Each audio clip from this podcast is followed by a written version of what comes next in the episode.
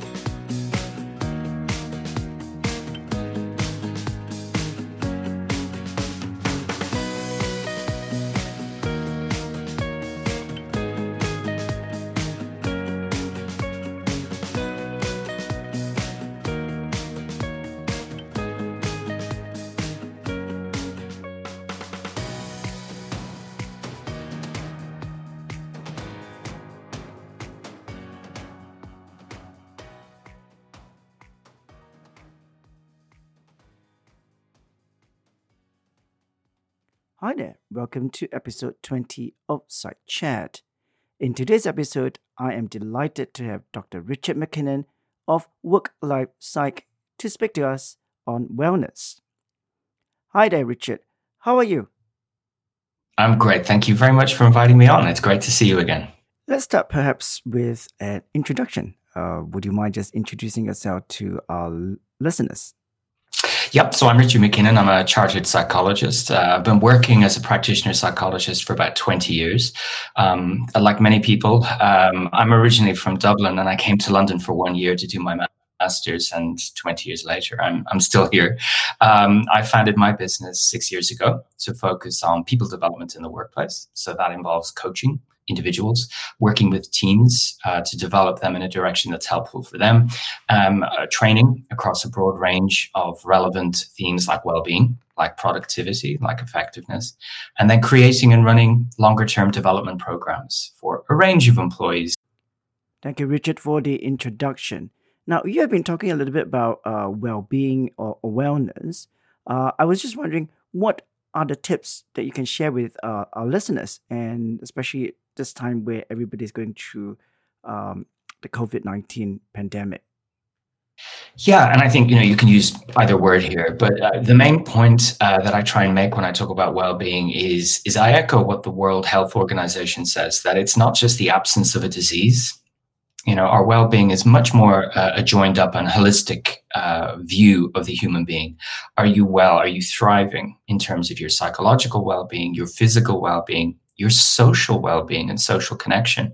And of course all of these things can be challenged uh, during a global pandemic obviously but really challenged by the working at home experience if that's not something that you're used to doing. Because we're talking about some skills here that not everyone has but we're also talking about a situation where multiple domains of life the work the family the social the uh, the leisure and uh, exercise are all being challenged at the same time. And that can be very overwhelming for individuals. So my approach is to keep it simple, is to give people insight that these domains exist, to help them understand why they feel the way they do and how they've responded the way they have responded, and equip them with some tools to navigate this challenge a little bit more sustainably. Thank you, Richard. Uh, obviously, your uh, perspective is very evidence based. Uh, often, this is not the case for organizations. Uh, when it comes to well being and wellness, uh, I often encounter organization uh, think that if I could provide a fruit basket, space for meditation or uh, yoga, uh, I'm doing enough for my employees. Surely it is more than just that. what are the things that organizations should be mindful of? I, I, think that that's um, if we look at it with a with a very um, sympathetic perspective, organizations have been scrambling around this year trying to find solutions to support their employees, and maybe those organizations that haven't focused on well-being really um, are, are, looking for quick solutions that they can quickly deploy, and that can take the form of all kinds of things, not necessarily rooted in uh, scientific evidence. So I try and look at that from a sympathetic perspective. It's coming from a good place. The challenge is it's not necessarily going to have the impact that they're looking for. And so I try and guide my clients and organizations I speak with into the realms of what works or what's likely to work. And, you know, a, a prime example is sleep. You know, if people aren't getting sufficient sleep, it's going to undermine all the other things they might try and do. It's going to undermine their yoga, their fruit basket, but it's also going to make it more difficult to concentrate, to manage your emotions, to make good decisions. And it's not necessarily something that involves huge changes in life to improve the quality of your sleep. And so both organizations and employees will, will be receptive to that message. What I try and do is, is introduce things that aren't disruptive in a negative way, but can have a real impact in a positive way and that benefit all parties. Uh, with the pandemic that we are all experiencing, especially now in the UK, you are experiencing another lockdown.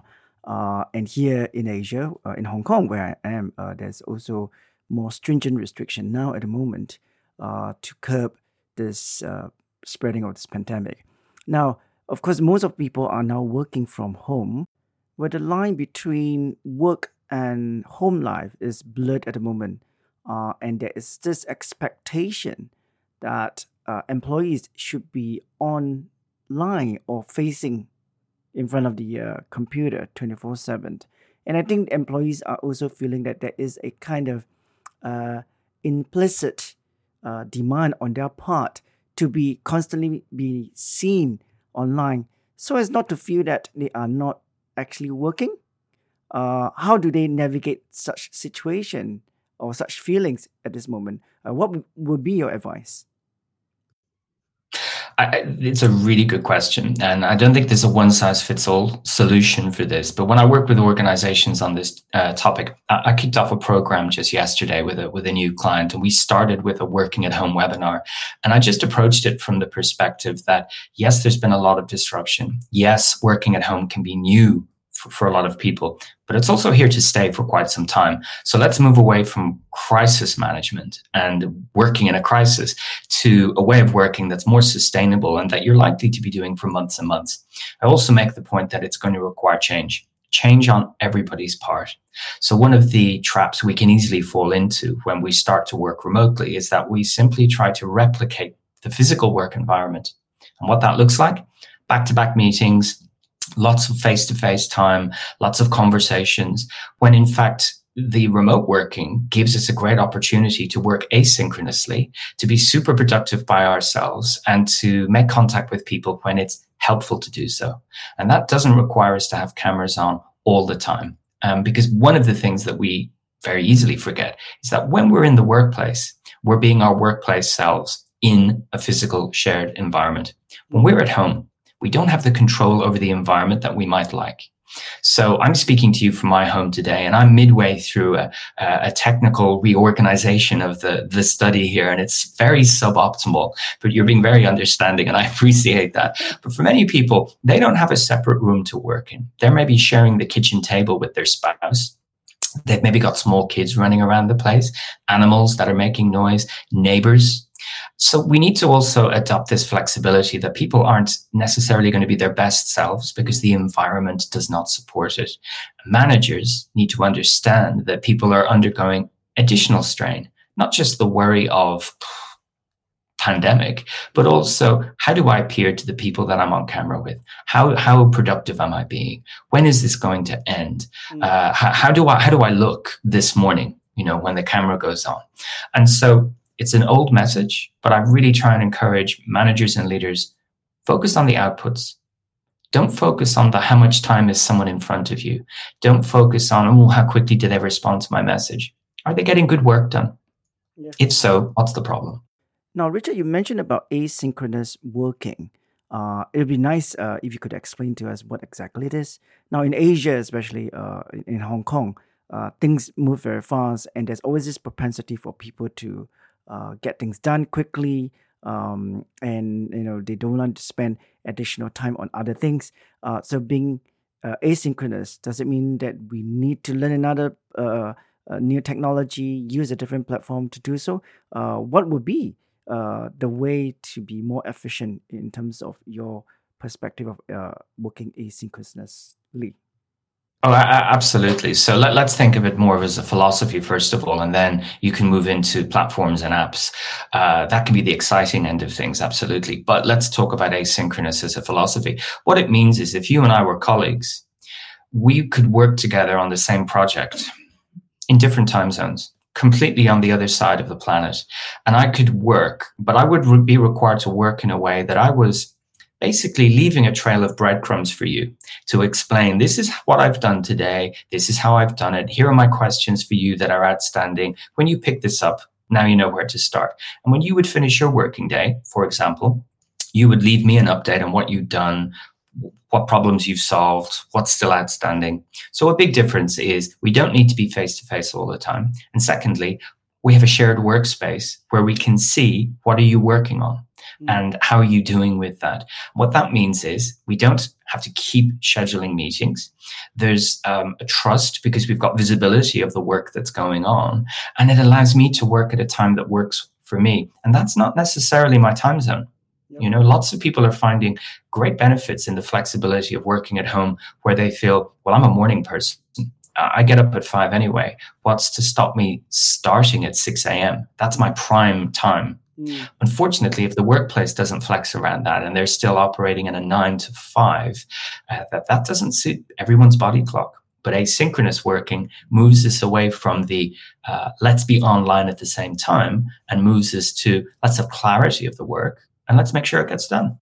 Thank you, Richard, for sharing what asynchronous uh, work is and how uh, effective it can become uh, for people, especially in a different time zone.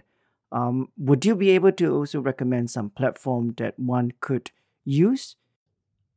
Well, let me start with what's not a great platform, and that's email because email has moved away from its initial intention to share information across distances to being a catch-all for all mm-hmm. communication.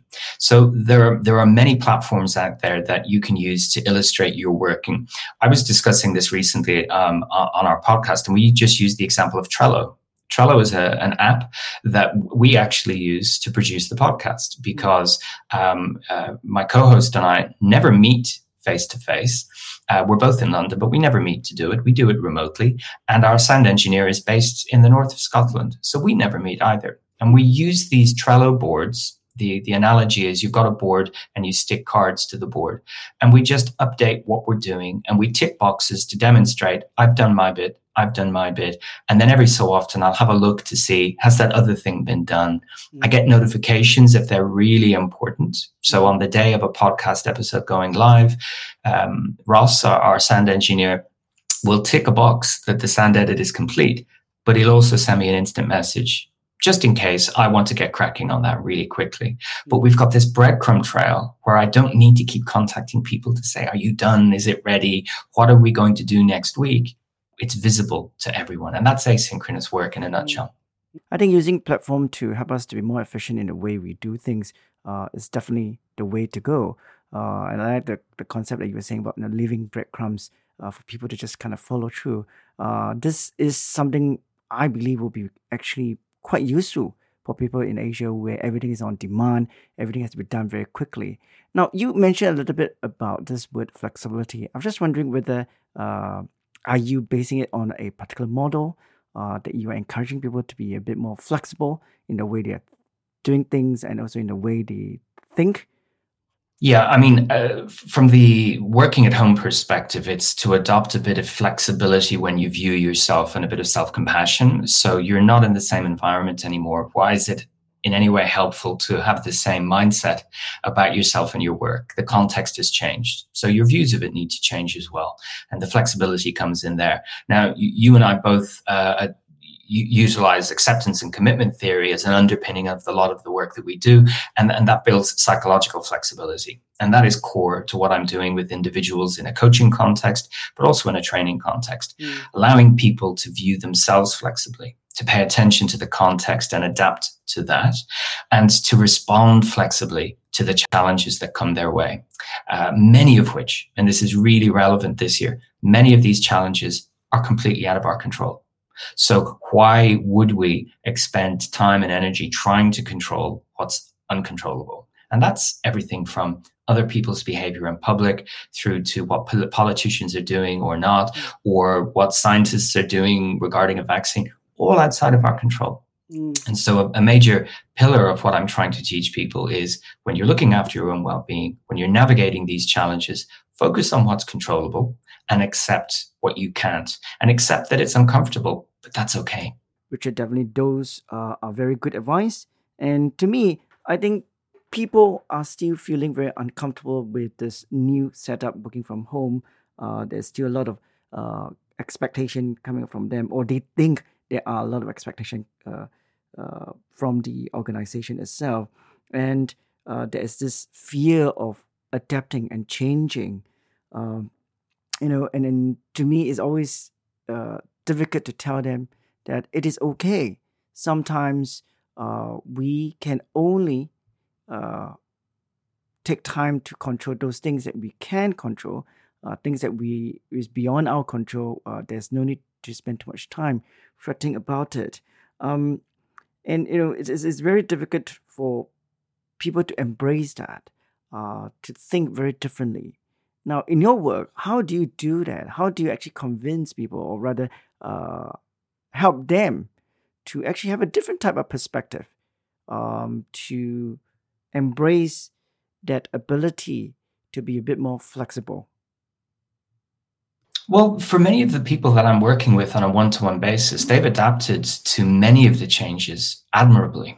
You know, it's really worked for them. It's just not uh, adaptation to everything. So, as a hook, if you like, I- will point out how they have adapted and we'll explore how that worked for them. And that's often because they viewed it from a positive perspective. Mm. So, a very simple example would be the people that say, you know, working at home is a double edged sword. There are positives and there are negatives. So, for example, uh, the positives are um, I get to spend more time with my family, or I don't have to commute for 90 minutes in the morning and 90 minutes in the evening, and I get that time back, or I can go for a run at lunchtime.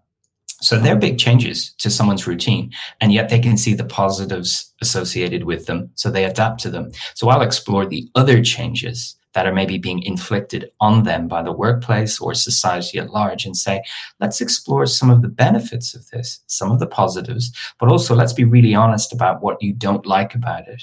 And is it because you think it should be different? Or and, and you're not accepting it? Or is it that you're fearful of something that hasn't even happened yet and then we're back into the realms of, of psychological flexibility and the core skill of defusion getting some space between you and your thoughts? Mm. and letting people understand that you know thoughts are powerful.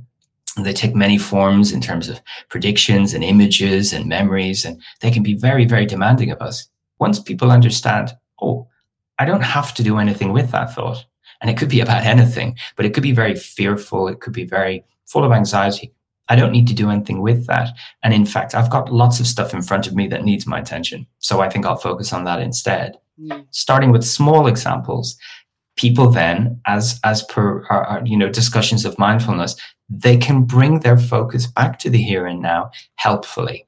And all that other stuff is still happening. But it's outside of that bubble of this is what's important to me right now.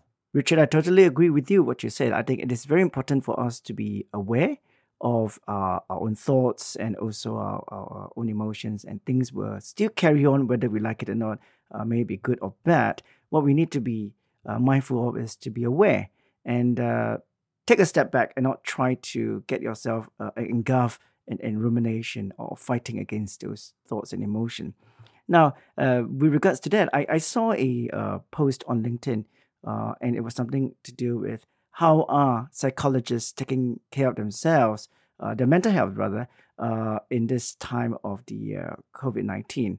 Now, both of us are psychologists. Uh, I would be very interested to see or to hear from you. Uh, how are you actually taking care of yourself uh, in, in, this uh, pandemic period?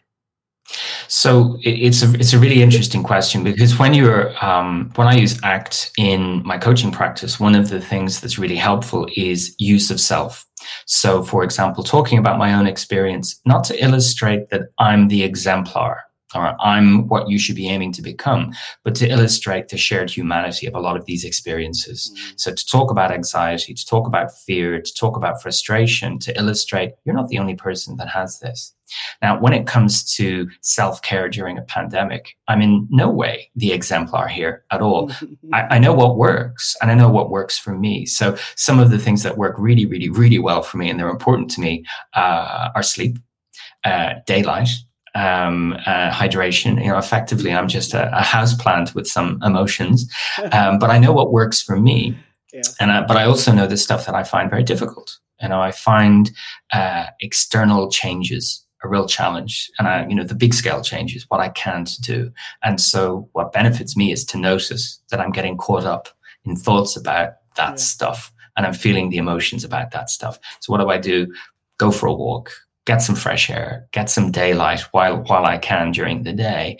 And I also find uh, writing really beneficial. You know, I maintain a journal, and it might not be a long entry each day, but it goes into my app, and I talk about that, and I talk about what I'm grateful for as mm. well. So there's a little toolkit there because I don't think I could.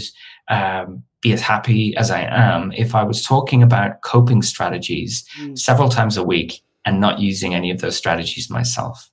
But it's also important to note that this isn't just because you know this stuff, it doesn't make a global pandemic easy. It makes it slightly easier. I like the fact that you were saying that it is very important to uh, normalize things, that it doesn't only happen to you, it happens to everybody else, maybe in a different context. Uh, uh, one of the things that I, I feel that uh, people always come up to me, you know, being a psychologist, you will probably have the magic one. You will know how to solve all these issues uh, because you you you have uh, the knowledge to do so. Uh, of course, that's that is actually a misnomer. That is not uh, true because we are also human. But when I do my work with, with um, my clients, sometimes in coaching, you know, one of the questions I always get from them is, "Why are you so upbeat? You know, why why are you always so happy when you're doing that, and you're so passionate in the way you do your coaching. You know, uh, I've never actually think about it. Uh, perhaps maybe the fact that I, I love to talk, and, and that's why it kind of resonates with them. Uh, my, the way I I uh, do my coaching. But I think the greatest satisfaction is when you are able to uh, share with them the things that, uh, in terms of using acceptance and commitment training here, uh, to help them to see uh, how they could apply those skills to them.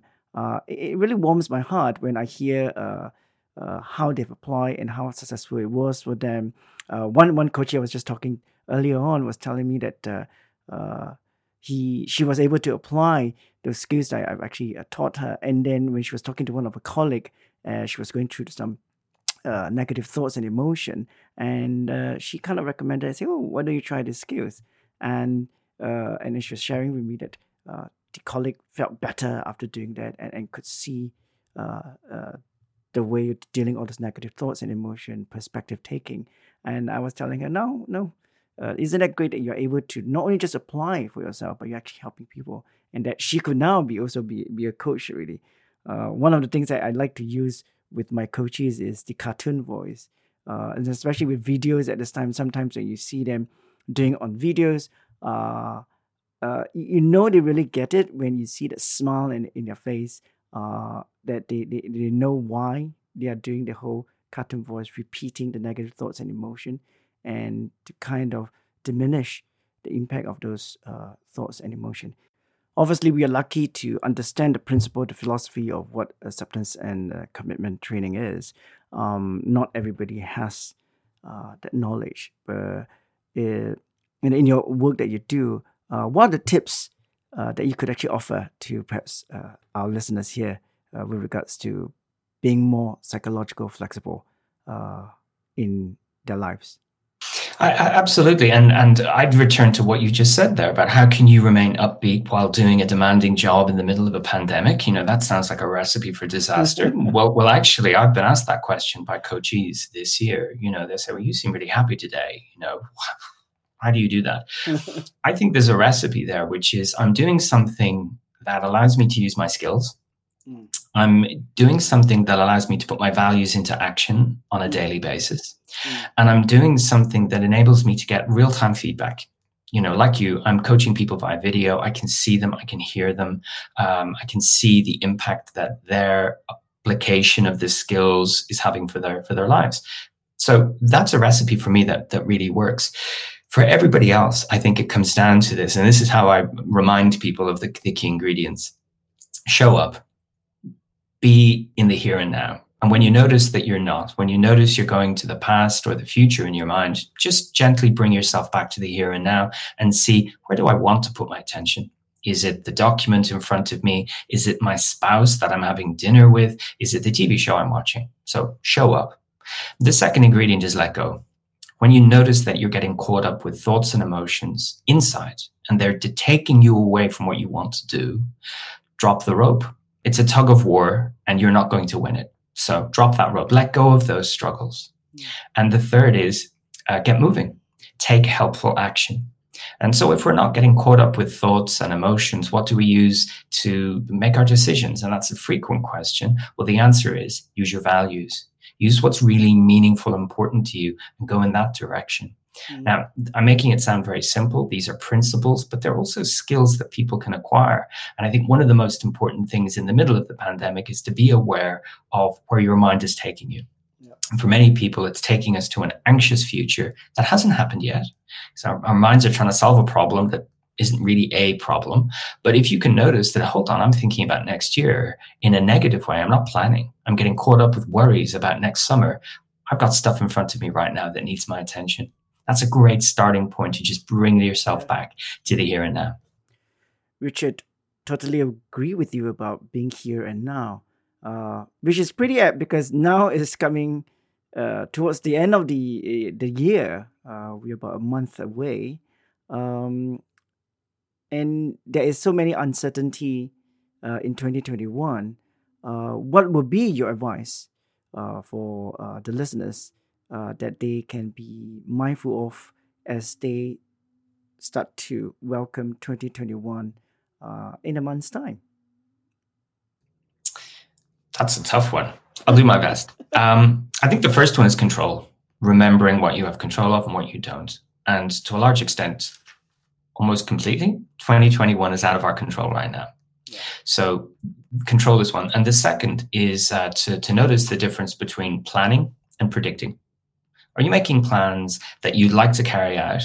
Or in your mind, are you predicting things that will happen and feeling those feelings now? So make the difference. It's the difference between, uh, it's a little bit like the difference between are you reflecting on past experience mm. or are you ruminating and mm. just going over and over again. So when it comes to the future, are you making helpful plans or are you trying to make predictions?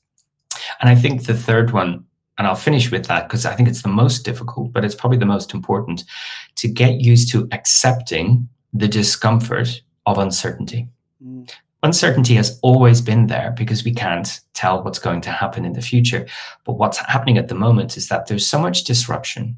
We don't know what regulations are going to look like. We don't know when we're going to get a vaccine. We don't know when we're going to be able to leave the country or hug a loved one.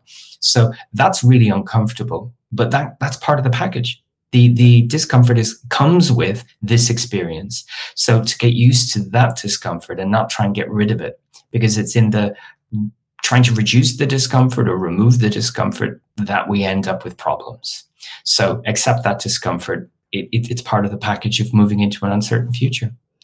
Thank you very much, Richard, for those tips. And I hope that my listeners will take those tips on board and uh, prepare themselves for 2021, uh, despite all the uncertainties in the world.